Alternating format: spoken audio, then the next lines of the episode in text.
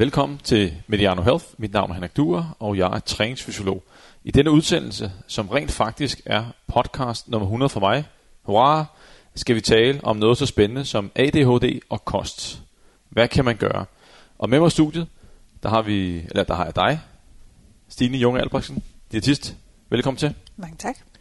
Og for nogle af jer vil navnet måske ringe i klokke. Stine har været med før i nogle podcaster, faktisk i vores to af vores mest populære podcast. Om, og den ene var om 1200 kalorier, og den anden var sandt og falsk om vægttab.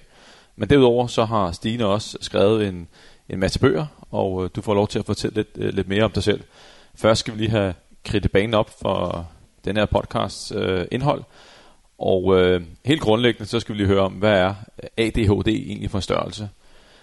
Og øh, ved man egentlig om, altså hvorfor får man det?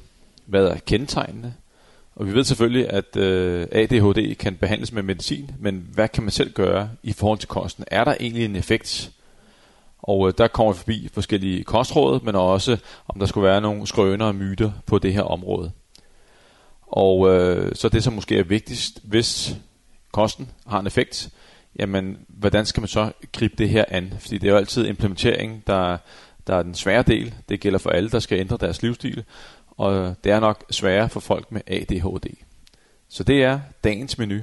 Og øh, Stine, fortæl lidt, øh, lidt mere om øh, dig selv. Jamen, øh, vi har jo mødtes nogle gange før, og jeg har næsten altid lavet noget forskelligt, og det er også tilfældet den her gang. Nu øh, har jeg helt droppet at være selvstændig, og er blevet klinisk diætist i øh, en virksomhed, der hedder Dankbar, der ligger i 3 kroner. Og øh, formålet her er at hjælpe psykisk sårbare unge og deres familier og netværket omkring dem. Så det betyder sådan helt konkret, at jeg arbejder med spiseforstyrrelser, men også med en masse andre psykiatriske diagnoser, som blandt andet er angst og OCD og ADHD og skizofreni. Yes. Og øh, du har også skrevet en, en masse bøger om en, altså inden for alt, hvad jeg vil sige, hvad en diætist næsten beskæftiger sig med. Ja, men lige præcis ADHD har jeg faktisk ikke skrevet bøger, men jeg skriver artikler. Yes. Så, øh, så jeg skriver faktisk for øh, ADHD-foreningen, der har jeg en klumme, når de udgiver deres blad nogle gange om året.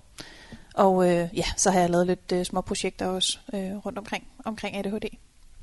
Og så har du jo også lidt personlig erfaring, ikke? Fordi du har ADHD. Det har jeg ikke, øh, det har ikke sagt til mig i hvert fald. Altså det kunne være effektivt at have en gang imellem. Ja. Men nej, øh, men min øh, yngste øh, har det. Min søn på snart 17 har ADHD og fik konstateret øh, ADHD i øh, marts 2020. Det var et rigtig dårligt tidspunkt at få en diagnose, for der øh, Elias fik sin diagnose den 13. marts, og Danmark lukkede ned den 14. Så der var vi ret meget på egen hånd, og det tror jeg også er derfor, at jeg sådan virkelig var nødt til, altså det er jo på ingen måde øh, systemets skyld, det var sådan det var. Men vi, vi stod meget alene i forhold til at finde ud af, hvordan griber vi det her an, hvad skal vi gøre i forhold til opstart på medicin og med kost osv. Så, så, så vi var ret meget overladt til os selv, da Elias fik sin diagnose. Men 2020, det er jo kun to år siden, så ja. han har været 15 år. Ja, han, var, han bliver 17 her om lidt, så han var 14, da han fik sin diagnose. Og det er sådan lidt, lidt sent, fordi det er noget, man jo har helt fra... Altså, det er noget, man er født med, ja. Det er noget, man er født med. Så altså, hvordan opdagede I det egentlig? Altså, jeg tænker, der, der, der må også have været en masse ting, som, når man tænker tilbage og siger, ah, det var derfor. Men hvordan opdagede I, at uh, Jamen, Der er jo rigtig stor forskel på, hvornår man officielt får en diagnose, og hvornår forældrene tænker, der er måske et eller andet her. Uh, så man kan sige, at allerede fra Elias var lille, havde han helt klart nogle træk, som vores ældste barn ikke havde, hvor vi sådan i første omgang selvfølgelig uh, tvivlede lidt på egne forældreevner og tænkte, hvad er det, vi gør forkert her? Men på andre måder også kunne se, jamen der var, han havde simpelthen bare nogle andre behov. Øhm, så allerede fra børnehaven havde vi sådan samtaler omkring, jamen, hvad, hvad kunne vi gøre for hans adfærd, men Elias havde nogle fysiske udfordringer også. Han var platfodet, han havde dårlig syn, så der var sådan mange, der sagde, at måske er det hans motorik, måske er det, at han skal have briller, måske er der sådan mange ting, der sådan kunne forklare, at han, at han ikke deltog på lige fod med de andre i aktiviteter, eller at han havde svært ved at sidde stille, eller hvad det nu skulle være. Og da han så kom i skole, så, øhm, så havde vi enormt mange lærerskift, så det gjorde sådan ligesom, der hele tiden kom nye øjne på ham. Og hver gang vi sådan sagde, ah, skulle vi prøve lige at se, om, om der skulle lidt ekstra hjælp til, så var det, ah, vi lad os lige se ham an. Så i 3. klasse besluttede vi os for selv at gå til psykolog, øhm, og havde forløb med ham, fordi han også var meget øh, plaget af angst. Og hun sagde, at man kan jo ikke diagnostisere som psykolog, og slet ikke øh, som privatpraktiserende, uden at, øh, at man selvfølgelig betaler for en privat udredning. Men hun var ret sikker på, at han havde ADHD. Og der er så nogle skemaer, man kan udfylde i forhold til adfærd og trivsel, og, og det kan skolen gøre, det kan forældrene gøre, og det var skolen faktisk med på, selvom det var privat.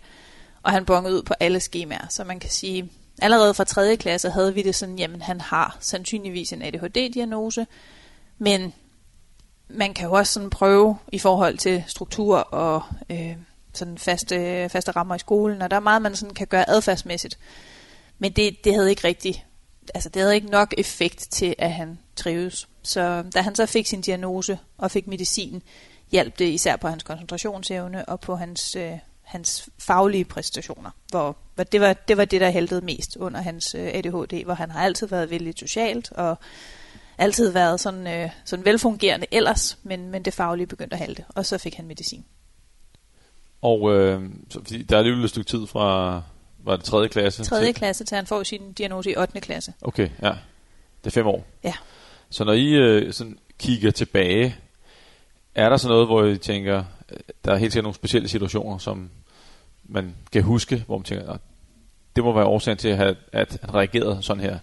Øh, jeg, jeg kan huske, øh, at jeg læste en af dine artikler inde på ADHD-foreningens øh, hjemmeside, om en tur i Tivoli.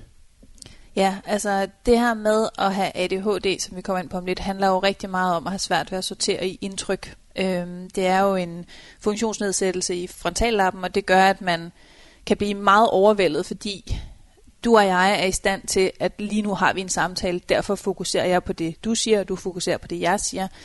Hvor en ADHD-hjerne vil også have fokus på, at lyset falder ind igennem vinduet, eller gud, der gik lige en hund forbi. Eller, altså, så det her med at kunne hyperfokusere på én ting, det er de også i stand til i kortere perioder, men at det, at du og jeg kan holde koncentrationen om det, vi laver, der har i hvert fald min søn kæmpe udfordringer med at holde fokus eller holde, holde koncentrationen på én ting. Så at gå i Tivoli kan være super overvældende, fordi der er mange mennesker, der er larm, der er mange ting, man gerne vil, men man kan have svært ved at prioritere i sine indtryk.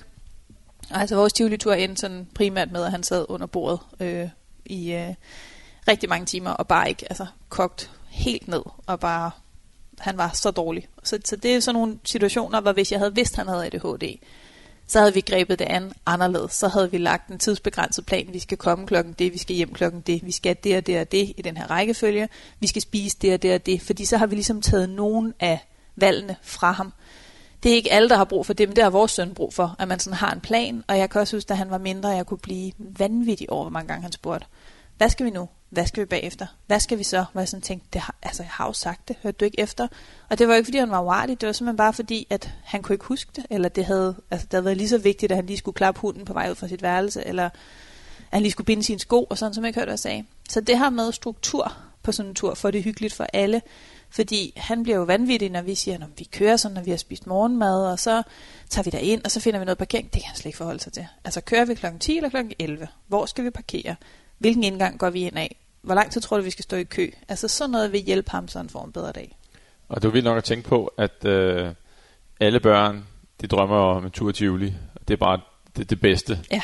Og så når man endelig tager i Tivoli, og det så ikke fungerer, så tænker man, at det, det må alligevel være en... Øh, det, det kan være svært at forstå. Og han var jo sindssygt ked af det. Det var næsten det værste, fordi den, der var mest skuffet, var jo ham. Han vidste jo godt, hvad han gerne ville, men han var simpelthen ikke, altså som sagt, det hele hjernen gik bare kold for ham, og så endte han bare med at måtte lukke alle indtryk ud og bare sætte sig under et bord. Og nu har du allerede været inde på det, men øh, hvad er ADHD? Der var noget, du sagde noget med frontallappen og så videre, Ja. men, men er der så nogle sådan bullet points, man lige kan kaste op? Man kan sige, at ADHD står for Attention Deficit Hyperactivity Disorder, som jo fortæller, hvad det handler om. Det handler om, at man har svært ved at Øhm, altså man har en opmærksomhedsforstyrrelse, at man kan have hyperaktivitet, og at man handler meget impulsstyret. Øhm, og det er jo præcis det, der kan gå galt i Tivoli, kan man sige. At, øh, at man ikke kan sortere i, jamen, hvad, hvad vil man gerne have, øh, hvad for nogle impulser kan man have, man vil gerne prøve det og det og det.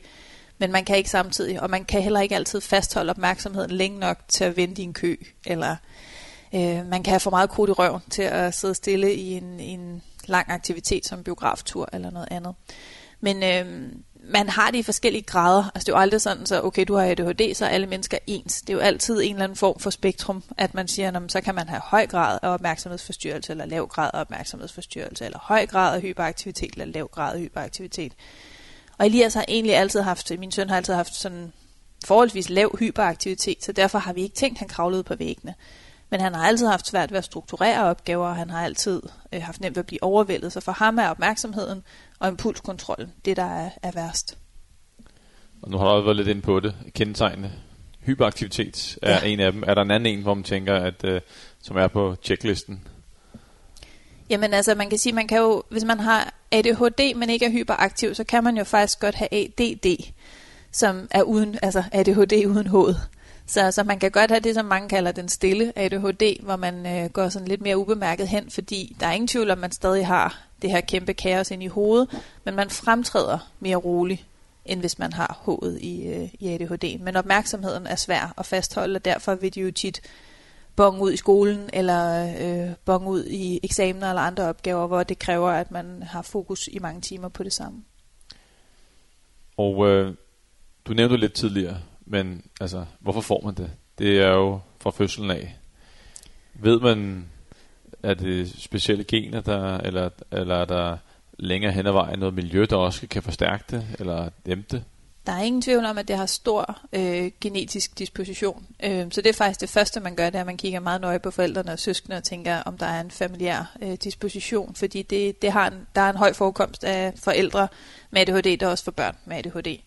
Og hvis man sådan sporer det tilbage, så kan man sådan se, når man kigger på geografiske områder i verden, at sådan et sted som Island, de har faktisk meget høj forekomst af ADHD, når man kigger på gennemsnittet. I Danmark har vi måske 3-5% af befolkningen, der har ADHD. Det ligger væsentligt højere. Jeg kan simpelthen ikke huske procenterne, men det er væsentligt højere på Island. Og hvad og ligger det, det i Danmark, bare lige for, hvor er vi henne der? 3-5 procent af befolkningen, yes, tror man. Ja, ja. Men kæmpe kønsforskelle. Øhm, jeg mener, det er 7 ud af 10, der er drenge, der får diagnosen. Og i forhold til, om man får ADHD eller ADD, så er det faktisk, der er flere piger, der får ADD end ADHD, så det siger også lidt om, at det ikke nødvendigvis er de samme ting, man skal kigge efter hos piger og drenge.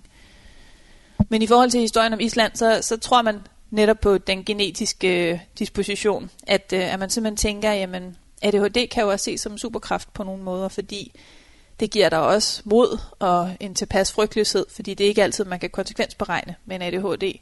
Så man, man har en teori om, at det simpelthen var de vildeste og modigste vikinger, der havde ADHD, og de simpelthen øh, sejlede længst væk, hvor de andre tog måske bare til England eller Sverige eller Norge, men de mest vilde og eventyrløsende, de tog til Island og, og lavede kolonier der. Så, så man tænker simpelthen, at det kan være, være de vildeste danske vikinger med ADHD, der, der blev til Island. Så øh, hvis man sammenligner Færøerne med Island, er der det er lidt længere, det er lidt tættere på Danmark. Ja.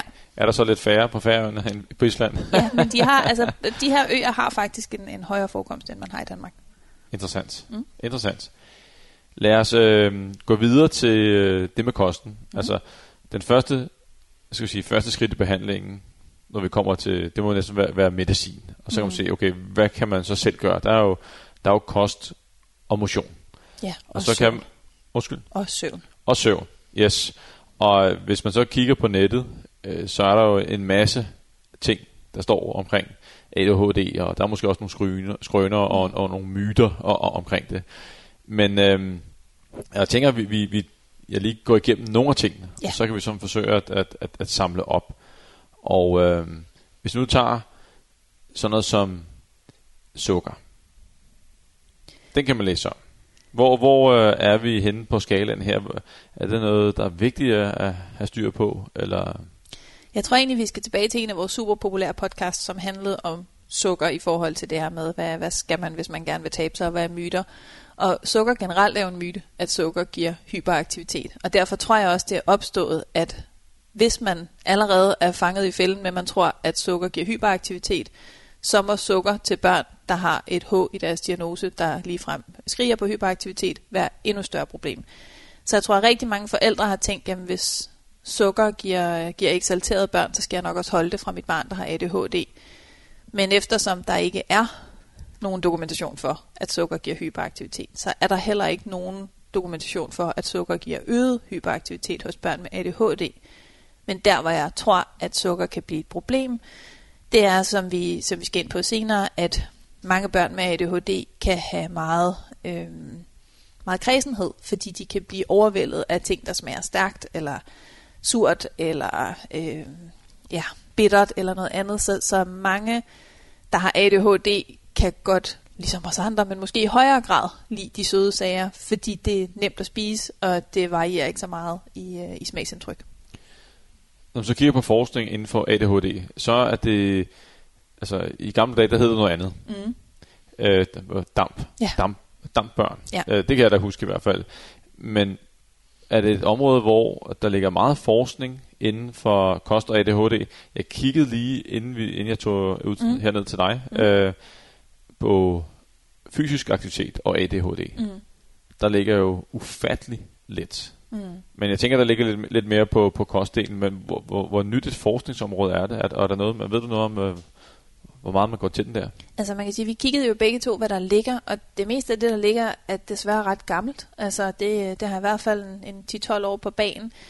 Så, så altså, jeg er ikke i tvivl om, at man stadig rigtig gerne vil forske inden for det her, men at man i hvert fald ikke har fundet noget, der har været banebrydende indtil videre. Øhm, det ville jo være en kæmpe lettelse, hvis man kunne. Men sådan indtil videre, så er konklusionerne fra Sundhedsstyrelsen, at kosten har lige så stor betydning for personer med ADHD, som den har for personer uden ADHD. Og så er der farvestoffer. Ja, den bliver også ved med at poppe op. Ja. Og hvor, hvorfor gør den det, tror du?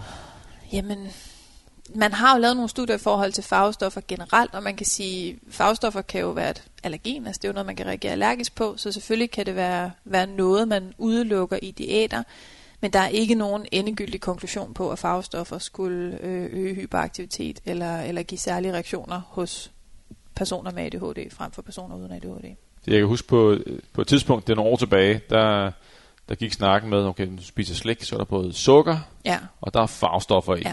Det var ligesom sådan en dobbeltløbet havlgevær, der lige blev fyret af. Øh, så det skulle man ikke give til, til børn med ADHD. Mm. Men, men der er ikke noget, der viser, at det skulle være værre for børn med ADHD end børn generelt. Og der er ikke noget, der viser, at nogen skulle, øh, skulle tage vejskade af sukker og farvestoffer, medmindre man har en eller anden form for allergi overfor det. Og så er der øh, en klassiker, en som altid øh, deler vandene, ikke kun inden for ADHD sikkert, men øh, inden for alt, og det er sødemidler. Ja. Men jeg kan huske fra, fra min tid på hospital, at, øh, at der havde vi faktisk øh, i, øh, i fedmekirurgien, hvor jeg havde speciale, en del med ADHD også. Det havde ikke nogen sammenhæng i øvrigt, men jeg kan bare huske, at de altid nævnte, at de ikke måtte få øh, sødestoffer, fordi vi jo snakkede om, men hvad gør man så efterfølgende, hvis man har drukket meget sodavand, kan man så skifte til light. Og der var flere, der sagde, det må jeg ikke, fordi at, øh, det, øh, det laver ballade i forhold til min øh, indtagelse af medicin. Og man kan sige, om det er rigtigt eller ej, der er ikke noget sådan videnskabeligt, der viser, at det er rigtigt, men, men de her mennesker troede fuldt og fast på det, og der er ingen tvivl om, at hver gang de indtog en legetroddervand, jamen, så var de overbevist om, at deres medicin ikke virkede. Det, kan, altså, det er helt sikkert øh, placebo for de fleste af dem, men, men hvis det er den overbevisning, man har, så er det klart, jamen, så drik vand i stedet for. Der er bare ikke noget videnskabeligt, der tyder på, at sødestoffer skulle, øh, skulle gå ind og, og hvad hedder det, blande sig i den medicinske behandling. Og nu er der øh, forskellige typer sødestoffer. Jeg ved ikke, hvor Ja. meget man er gået i dybden med, med det. Det var i hvert fald, når jeg, når jeg fik tilbagemeldinger, var det altid aspartam, de, de nævnte. Men, men jeg har ikke set nogen studier, der skulle øh, give en forklaring på, at øh, eksempelvis Ritalin, som, øh, som kan være medicin, man tager, øh, og aspartam skulle øh, ophæve virkningen af hinanden. Og så er der zink og Ja. mineraler. Dem har jeg også set en del af. Jeg tænker mest, det har at gøre med, i hvert fald det har været en udfordring hos os, at, øh, at mange børn og, og især unge nok kan være meget ensidige i deres kost, øh, når de har ADHD. Øh, og at nogle gange tror jeg, at man som forældre, det har jeg i hvert fald selv været meget fristet til, lidt opgiver kampen og tænker, fint, så opgiver vi fuldkornsprodukterne, eller så skærer vi lidt ned for grøntsagerne, og andre steder, som kunne være rigtig gode kilder til zink, at det måske kan være det. Vi havde også en lang periode, hvor Elias slet ikke ville spise kød, fordi han simpelthen ikke kunne konsistensen i munden, og vi kunne øh, en gang imellem få lidt kylling eller lidt fisk i ham, så, så han bare generelt havde mineralfattig kost, fordi han ikke spiste så meget kød, og han ikke ville have så meget fuldkorn. Så jeg tror ikke nødvendigvis, det er diagnosen, men det kan være de præferencer, fødevarepræferencer, som man kan have, der kan være mineralfattige, hvis man spiser ensidigt.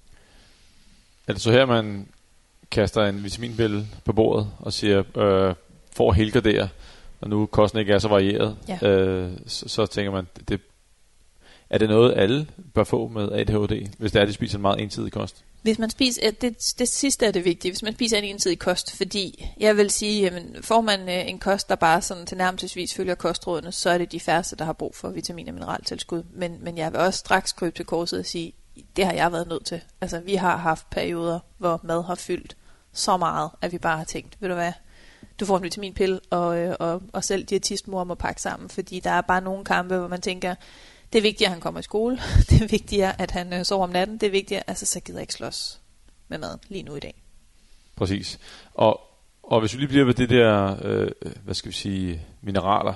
Mm. Jamen, hvilken betydning kan det have at være lidt i underskud af, af dem? For eksempelvis en med ADHD, hvis der har nogen betydning.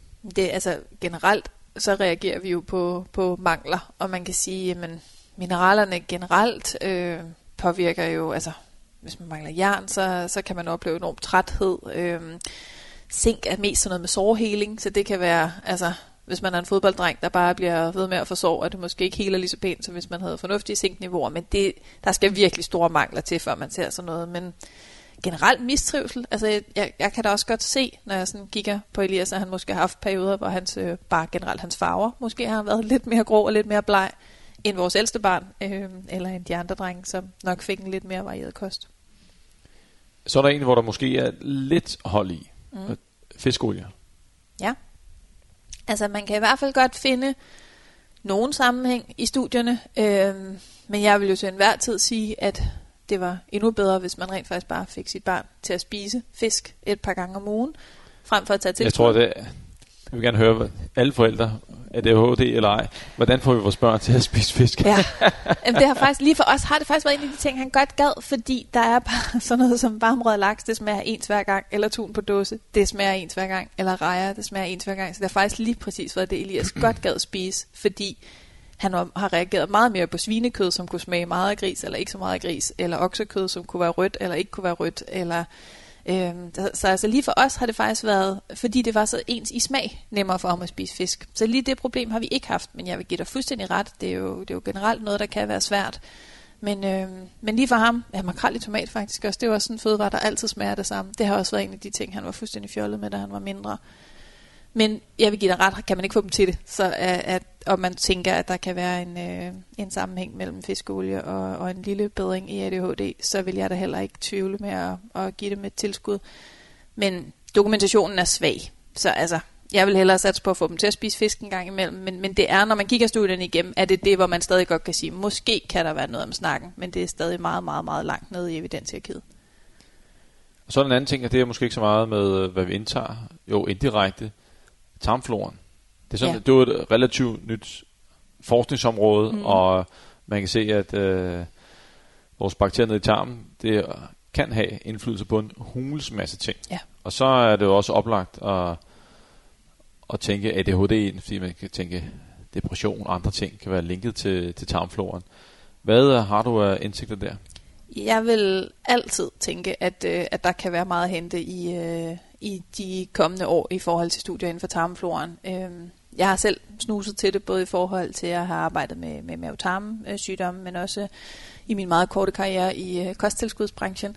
Og jeg, jeg er slet ikke i tvivl om, at man kan jo se, at forskellige former for, for diagnoser eller øh, miljøpåvirkninger af vores krop, det sætter sig jo også som aftryk i tarmen. Så, så når man kan, kan se profiler af tarmbakterier hos personer med ADHD, eller hos personer med diabetes, eller hos personer med depression, så er der jo også håb for, at man med eksempelvis øh, præbiotiske kosttilskud kan påvirke den tarmflora øh, til det bedre, og måske også se, øh, se øh, forbedring på øh, symptomerne ved ADHD. Så altså, hvis, hvis vi skulle satse hele butikken på én ting, så ville det klart være der, jeg satte mine penge, at inden for tarmfloraen og inden for ganske få år, håber jeg da, at man vil kunne have nogle, øh, nogle præbiotiske tilskud der måske kan, kan og, give og lidt hvad bedring. er et præbiotisk tilskud? Jamen, der findes jo øh, probiotika og præbiotika, og man kan sige, probiotika, det er levende bakterier. Det vil være sådan nogle mælkesyrebakterier, vi tog i øh, kapselform, når vi øh, skulle ud og rejse, eller når vi havde haft en maveinfektion.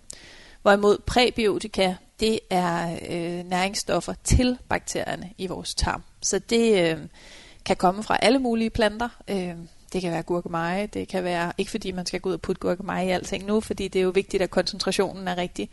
Men, øh, men præbiotika udvindes af planter. Så det kan være fra blåbær, det kan være fra gurkemeje, det kan være fra ingefær. Øh, alle mulige forskellige planter, hvor man så tager de her meget, meget høje koncentrerede doser og laver i kapselform eksempelvis, og så spiser man det som tilskud, og håber så, at det får tarmbakterierne til at, øh, at øges, dem man gerne vil, vil øge, fordi vi jo har milliarder af, af tarmbakterier, og så kan man se, at måske lige præcis de her ville være gode, hvis vi fik dem i vækst, og så giver man dem det rigtige at spise i form af præbiotiske tilskud. Men man kan man også give tilskud af tarmbakterier? Det kan man også. Jeg ved godt, nu er vi øh, langt ned ad vejen, ja. og et stykke ud i fremtiden, men hvad, hvad, hvad tænker du om det? Altså, jeg, jeg tænker bestemt også, det her potentiale, det er jo ikke rigtig kommet op at flyve endnu, fordi tarmbakterier jo også øh, kan være en eller anden form for biologisk våben, hvis man bruger dem forkert. Øh, altså forstået på den måde, at mine tarmbakterier er sunde og gode for mig, men, men de er jo ikke nødvendigvis sunde og gode for dig. Og de kommer jo sjovt nok fra min afføring, så det er også noget, man, man ved, hvis man får puttet det de forkerte steder hen, bliver folk syge og ikke raske. Så det skal helt klart foregå kontrolleret og øh, i øh, kliniske omgivelser. Øh, normalt har man jo lavet det ved overførsler øh, på hospitalet. Men øh, man, kan, man har også prøvet det med frysetøjet i kapselform, men det er mere der, jeg kan blive nervøs og sådan tænker, hmm, når det er i kapselform, hvor udløses det henne, og er man sikker på, at det havner det rigtige sted. Så de steder, hvor det er godkendt, for eksempel til behandling med, med klostridier, som giver voldsom og, og langvarig diarré, der, der giver man det jo med lavmang, altså som en indskyldning af rask afføring i tarmen hos en syg person. Og det har god effekt. Men, men om man gør det ved ADHD, det tror jeg ligger lidt langt ud i fremtiden. Men i hvert fald, et, vi kan ikke udelukke, kan at tarmfloren, ikke udelukke. Øh, og der, bliver, der kommer mere på det område der. Det, det er der, jeg vil satse butikken, hvis jeg skulle satse på noget. Det er der ingen tvivl om. Og så er der, det er ikke sådan en, øh, hvad skal jeg sige, et, et næringsstof, men en, sådan en tilgang, som jeg også kunne, da googlede det og mm. kørte lidt rundt på nettet, så faldt jeg over det, der hedder eliminationsdiæter. Ja. Og hvad, hvad er det for en størrelse? Det ligger jo i ordet, at man eliminerer, altså fjerner noget fra kosten, og det er jo, det er jo forsøgt ved mange øh, forskellige diagnoser øh, og, skære nogle ting ud, som man mistænker kan give problemer. Så det kan være at eliminere farvestoffer, det kan være at eliminere gluten, eller det kan være at eliminere mælk. Og der er også nogle studier, der viser, at hvis man nærmest skræller alt ud og ender på øh, ris og få typer af kød og grøntsager, jamen så, så kan man måske se en eller anden form for bedring. Men det er bare så omkostningstungt for den enkelte familie og kan være så svært for, øh, for den ADHD-ramte at, at indtage eller at holde i længere tid. Som vi også har snakket om, hvis man, hvis man skal holde en diæt, så skal du kunne gøre det om tre uger og tre måneder, og også gerne om tre år.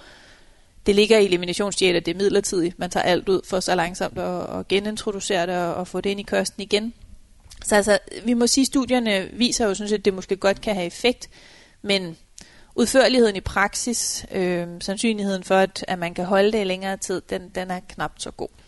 Og det er vel også noget, man skal have hjælp til. Det er jo ikke noget, man skal kaste over på egen hånd. Nej. Fordi at øh, hvis man pludselig fjerner en masse fødevarer, så risikoen for at lige præcis at, at mangle noget, ja, den, er jo, den er jo til stede. Og så også det med at skulle, altså skulle sikre alle dagens måltider. Hvad hvis det er et skolebarn? Hvad hvis øh, man har et fuldtidsjob? Altså skal man så have bøtter med kogte ris og kylling øh, med på arbejde? Skal man, kan man slet ikke deltage i noget socialt? Så det, det kan have store konsekvenser, men som sagt, det er noget af det, hvor, hvor i hvert fald små studier viser, at det kan have effekt. Så vi kan næsten konkludere, at øh, hvis vi tager kosten, mm. som øh, altså, det er noget, man selv kan påvirke, ja. der skal man ikke forvente nogle mirakler. Desværre. Men når det er sagt, så, øh, så har, altså, jeg startede med at sige, at, at kosten er lige så vigtig for personer med ADHD som personer uden, og det mener jeg fortsat. Men man har bare enormt mange ernæringsmæssige udfordringer, når man har ADHD.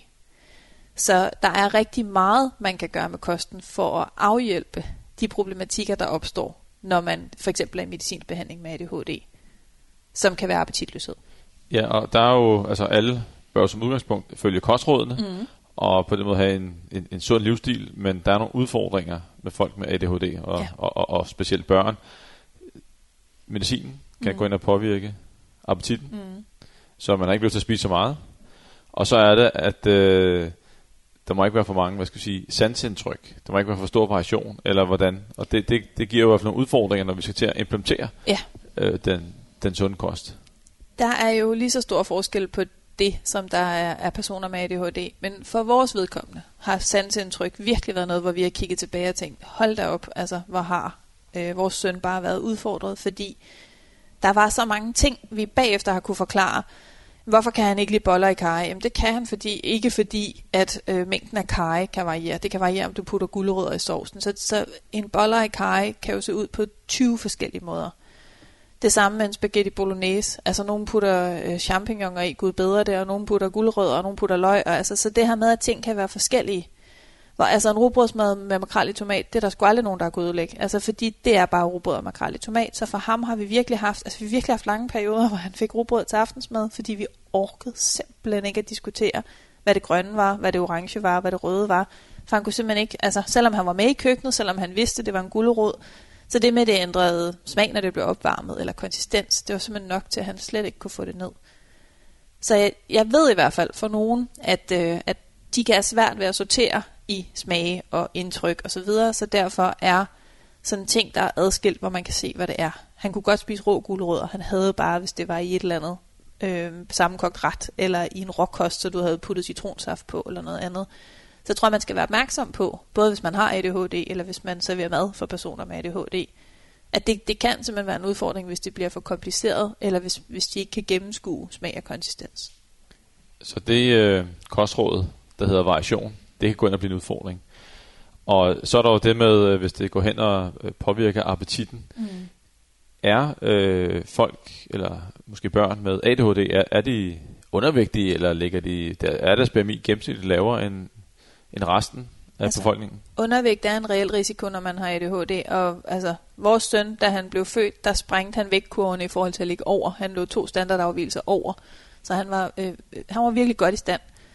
Hvor så snart han begyndte at kunne bevæge sig, jamen så røg han under sin kurve, og i dag har han stadig svært ved at holde sig bare på, øh, på normalkurven. Så for ham i hvert fald, har han rigtig svært ved at holde sin vægt, til trods for, at han i perioder har en god appetit, men også i perioder lider voldsomt af kvalme og appetitløshed. Så når nu man skal være opmærksom på sansindtryk, øh, konsistens mm. og, og alle de ting, hvordan greb I det derhjemme? Helt, øh, sådan, helt forbundet af. Hvor, hvor startede I hen? Jamen vi, altså, det var ikke en eliminationsdiæt, men vi startede med meget få simple ting. Altså vi fandt sådan nogle, øh, nogle ting, hvor vi tænkte, det her er sundt og lødigt. Det, det kan vi godt klare os med. Så det var typisk sådan noget som... Øh, æg i forskellige variationer. Det kunne han sjovt nok godt. Det var også meget, men, men helst sådan, hvor det var en, en ensartet konsistens, så røræg var bedre end et spejlæg. Øh, han kunne godt lide havregryn, han kunne godt lide rugbrød, han kunne godt lide makrel i tomat, han kunne godt lide kødpølse, altså sådan nogle ting, der var helt enkle, og så med enkle retter, altså kogte kartofler, ris, øh, pasta, og så grøntsager for sig, og kød for sig, og helst kylling og fisk. Så vi tog det sådan, at der var system på. Han fik øh, mad på de samme tidspunkter, altså nogenlunde de samme elementer, og altid også de snacks, han kunne overskue. Altså han har altid haft sådan noget, der ikke blev dårligt i tasken. En lille pose med cashewnødder, som heller ikke smager så meget, eller en øh, lille pose med... Han har altid godt kunne lide tørret frugt, sjovt nok, men det er også det der med, vi ved godt, at en banan, den kan være bitter, når den er grøn, den kan være super sød, når den er moden, eller en drue, det er altid sådan lidt lotteri, ikke? Er der kerner i? Er den sur? Er den sød? Hvorimod tørret frugt, det er ret ens. Så han kunne godt lide tørret mango, men ikke så godt frisk mango. Han kunne godt lide rosiner, men ikke så godt vindruer.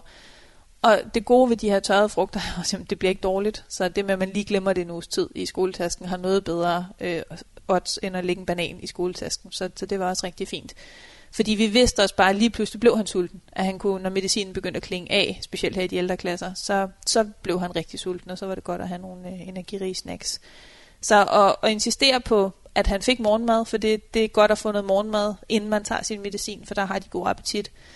Måske nogle gange slække lidt på frokosten, for det, det er ofte der, at det er værst. Og så sats på et rigtig godt eftermiddagsmåltid. Altså der må de godt bare få nogle gode fuldkornsboller og noget enkelt pålæg og det frugt og grønt, de kan overskue. Og så også aftensmad. Men igen tænk i, altså keep it simple, lad være med at lave 117 forskellige ting, og spørg, for det er jo forskelligt, men i hvert fald for vores vedkommende var det at holde det meget, meget enkelt. Og hvad så, når I har været ude til sociale arrangementer, ja. eller på restaurant? Det, ja. Så er det jo lidt ude af jeres hænder, eller hvad? hvad hvordan har I grebet det an? Jeg kan forestille mig, at ja. det, det kunne være en udfordring. Det er en kæmpe udfordring. Øh, så for det første har vi tit kommet de samme steder, fordi, og, og vi har faktisk gjort det samme, selvom det lyder dødssygt med ferier, fordi altså, det kan have været Jeg har været tre gange i Japan, og det er meget, meget fremmed. Øhm, og første gang, jeg havde ham med, altså jeg lyver ikke, han sad tre dage i et skab. Altså, og, og det var sådan det der accept af, han skal nok komme ud, han skal bare lige være tryg. men, men altså, vi ankom til hotellet, og han satte sig øh, i et skab. Og der var han mere eller mindre i tre døgn, indtil han sådan fik lidt mod på at komme ud. Og da vi så kommer hjem, og jeg sådan siger til min mand, det gør vi aldrig mere, så siger knækken, det skal vi da, for nu, nu kender jeg det. Og så har vi så der to gange mere det samme sted. Og så har han haft en fest, for så kendte han det. Og det er det samme, når man spiser ude, at der skal han også, altså vi skal helst hjemmefra have tjekket, hvad er der på menuen. Så heldigvis har de fleste restauranter efterhånden menukort, så man kan se, hvad er der. Men et sted, jeg aldrig vil tage ham hen, det er sådan et, jamen vi har syv retter, og vi laver det, kokken har lyst til i dag. Det vil jeg slet ikke engang give, for han vil ikke nyde det, og heller ikke selv, om han snart bliver 17. Kan det stadig, vi kan snakke om det, og vi kan snakke om, hvad der sker, men han nyder det bare ikke på samme måde, som hvis jeg tager ham til madklubben, og jeg kan se menuen hjemmefra, og vi kan have besluttet, hvad han skal vælge, for så skal vi ikke diskutere det. For at stikke ham et menukort, det kan simpelthen bare, altså han kan blive så træt, hvis ikke der bare er en øh, pizza margarita, eller en spaghetti carbonara, eller sådan noget, hvor han ved, at det her kan jeg tage. Og ellers er han til øh, pomfritter, eller altså igen noget enkelt. Og man kan godt udfordre ham, når man gør det over tid, og sige, godt, nu var vi her, er der noget, på, er der noget af det, vi fik at spise, hvor du tænker, jamen næste gang, nu har du set det, nu har du prøvet at smage af mit, kunne du så tænke dig det her næste gang? Og så vil han måske gerne, men ellers så har vi altså snakket om, at vi er tre madører i familien, og så er der en, hvor han, altså det rager ham, hvad vi spiser, bare det kan genkendes og spises hurtigt. Så det var sådan en restaurant, der kan man så forberede sig. Men ja. hvad med sociale arrangementer her, tænker jeg, fødselsdag, ja. konfirmationer og, ja. og så videre. Hvad, hvad kan man gøre her for at øh, undgå, jeg vil ikke kalde det kriser, men situationer, at, som, at alt går så godt, som det overhovedet kan gå? Som vi snakkede om det, så, så fik han jo sin diagnose sent. Så, så vi fandt alt for sent ud af at sige nej på hans vegne. Vi har vidderligt slæbt ham med til det ene arrangement efter det andet, hvor han bare har opført sig altså i andres øjne dårligt, men han har jo bare vist, at det her kan slet ikke overskue. Så han har været ked af det, og han har været larmende, og han har meget tydeligt vist, at jeg vil meget gerne hjem, og det skal helst være nu. Hvor efterhånden, altså omkring 3. klasse, da vi fandt ud af det, så, så tog vi altid en vurdering. Har det her, altså har det en god sandsynlighed for, at han får en god oplevelse, for hvis ikke, så bliver det godt nok også en dårlig oplevelse for dem, der holder festen. Og ellers har det været nøjagtigt samme som med restauranter, vi har forberedt ham. Vi har simpelthen, når, når der har været folk, vi kender godt, har vi spurgt, okay, hvad bliver der serveret? Hvor skal vi spise?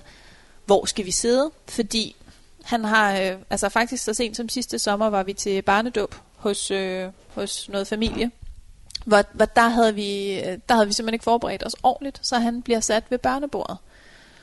Og bare tanken om, at han skulle sidde med, altså, med børnene, det kunne han slet ikke, og, og skulle sidde sådan, også fordi han føler ansvar, så tænker, oh, nej, hvad nu hvis jeg skal hjælpe nogen, hvad nu hvis jeg skal tørre et eller andet op, så de der sådan katastrofescenarier, han kan have omkring at sidde ved sådan et bord, hvor jeg ender med at gå op til værterne og sige, må bytte, altså må jeg, må jeg flytte ham over ved siden af sin 18-årige storesøster, jeg ved godt, hun sidder ved voksenbordet, men må jeg lave det bytte, for jeg kan se, der godt kan laves en ekstra plads, for de siger, selvfølgelig, det skal der bare gøre.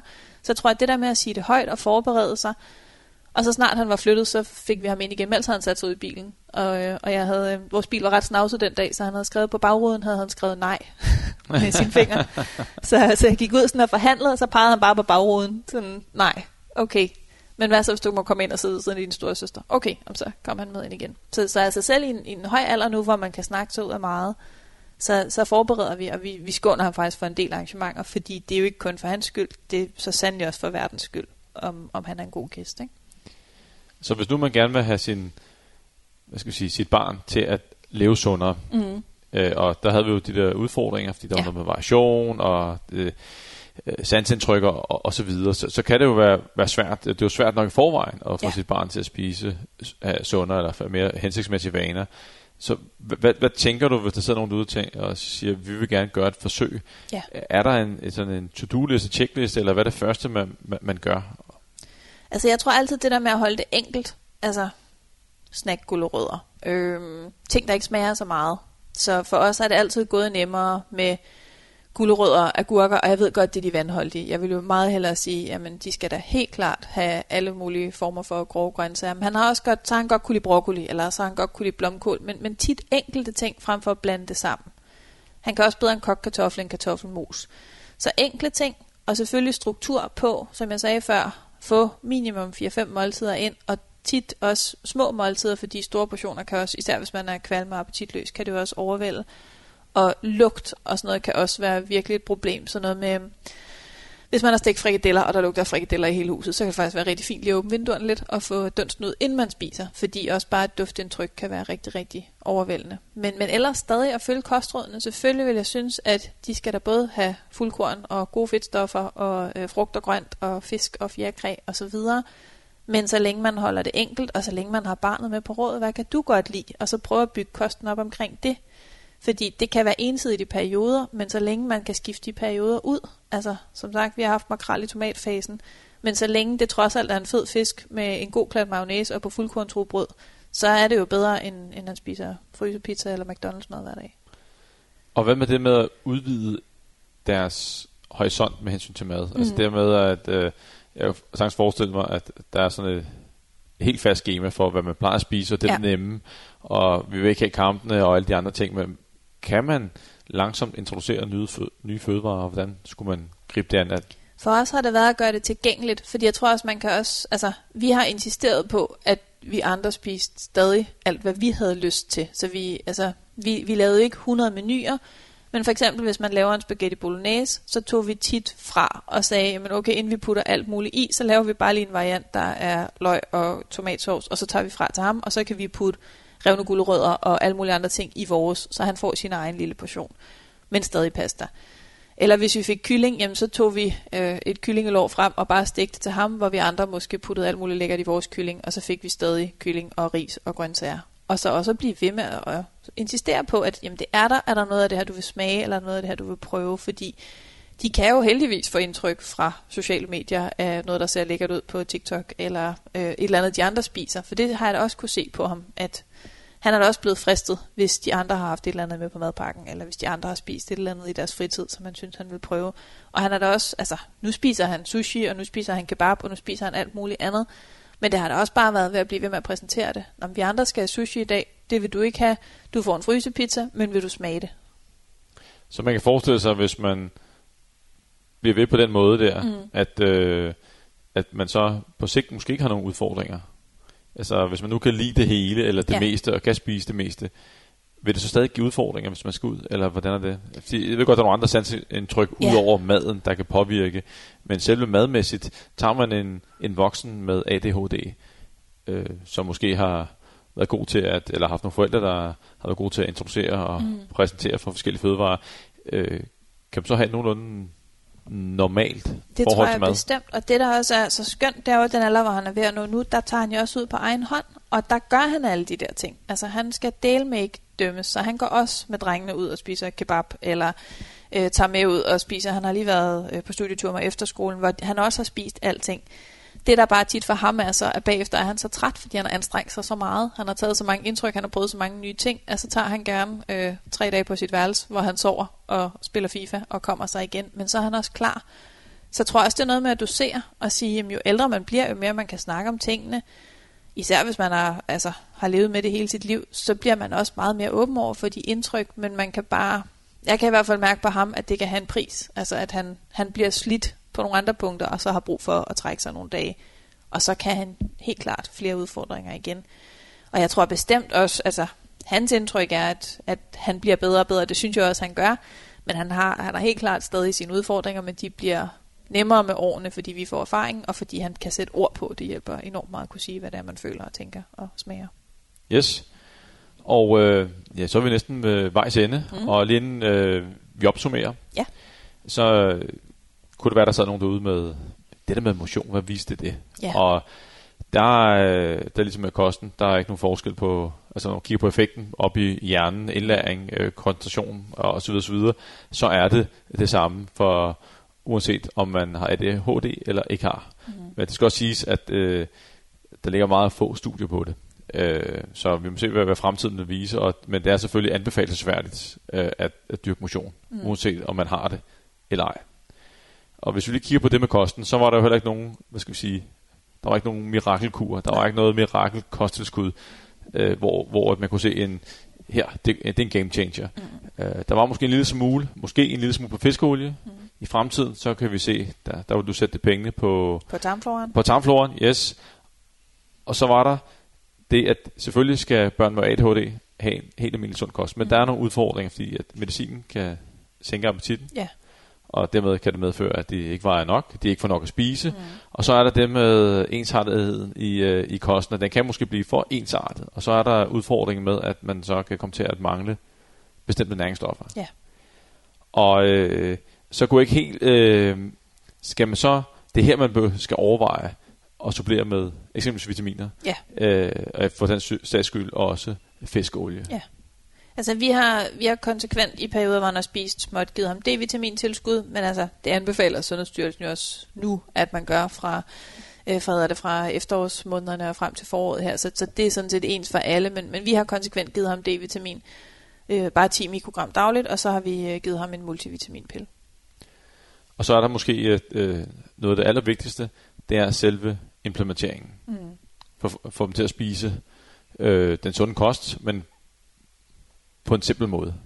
Altså settingen er lige så vigtig som det, der ligger på tallerkenen. Og det er også det der med, jamen, når man så kommer i de der situationer, vi har også set, jamen, bare det at finde den rigtige placering på restauranten. Det er jo død irriterende for os alle sammen at sidde ved toiletdøren. Det er bare ekstra irriterende for Elias, for han lægger mærke til, at alle, der kommer ind og ud for det toilet, hvad er de på, at tøj gik de hurtigt, gik de stærkt, øh, alle sådan nogle ting, observerer han.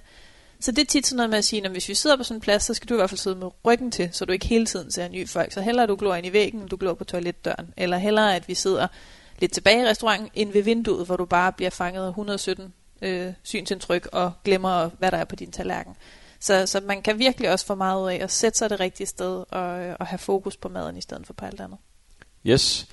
Jeg vil lade det være det sidste vise ord, mener du har et eller andet, du vil tilføje? Nej, jeg tror, vi har været godt omkring. Så jeg vil sige tusind tak, fordi du gad at deltage i denne podcast. Der. Det er jeg sikker på, at, at der er mange, der vil få, få gavn af. Mm.